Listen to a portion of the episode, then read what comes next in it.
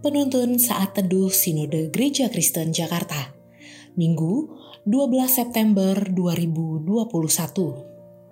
Judul Renungan Panggilan Bagiku di Ladangnya. Diambil dari Nats Yeremia 1 ayat 7 sampai 8 Tetapi Tuhan berfirman kepadaku Janganlah katakan aku ini masih muda tetapi kepada siapa pun engkau kuutus, haruslah engkau pergi dan apa pun yang kuperintahkan kepadamu, haruslah kau sampaikan.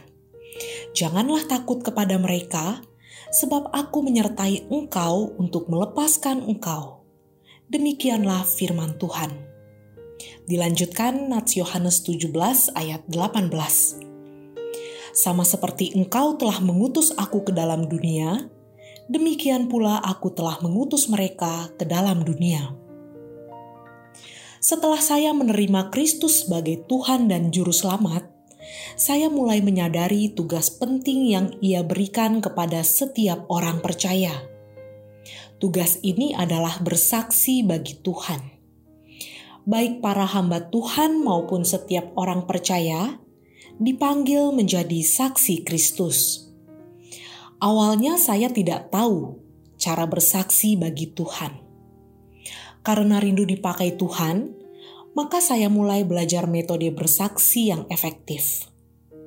Setelah dilatih, kami mulai bentuk tim besuk untuk bersaksi pada keluarga jemaat dan ke rumah sakit. Sejak itu, selalu ada jiwa-jiwa baru yang datang ke gereja kami. Sungguh indah kalau jemaat menyadari bahwa mereka adalah saksi Kristus dan giat bersaksi baginya. Yeremia dipanggil Tuhan menjadi saksi Tuhan ketika masih sangat muda. Ia melayani sebagai nabi untuk kerajaan Yehuda selama 40 tahun. Pelayanannya tidak mudah. Baik raja, imam, nabi-nabi palsu, dan rakyat tidak mempercayai berita yang ia sampaikan. Yeremia menyampaikan pesan yang tidak populer, yaitu Tuhan akan menghukum mereka karena dosa-dosa yang telah mereka lakukan.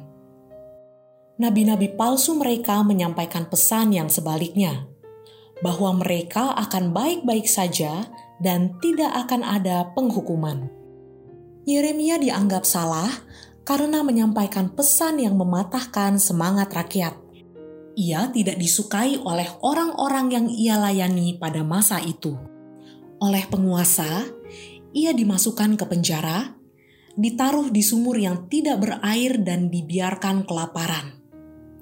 Yeremia sangat bergumul dan sedih dalam pelayanannya.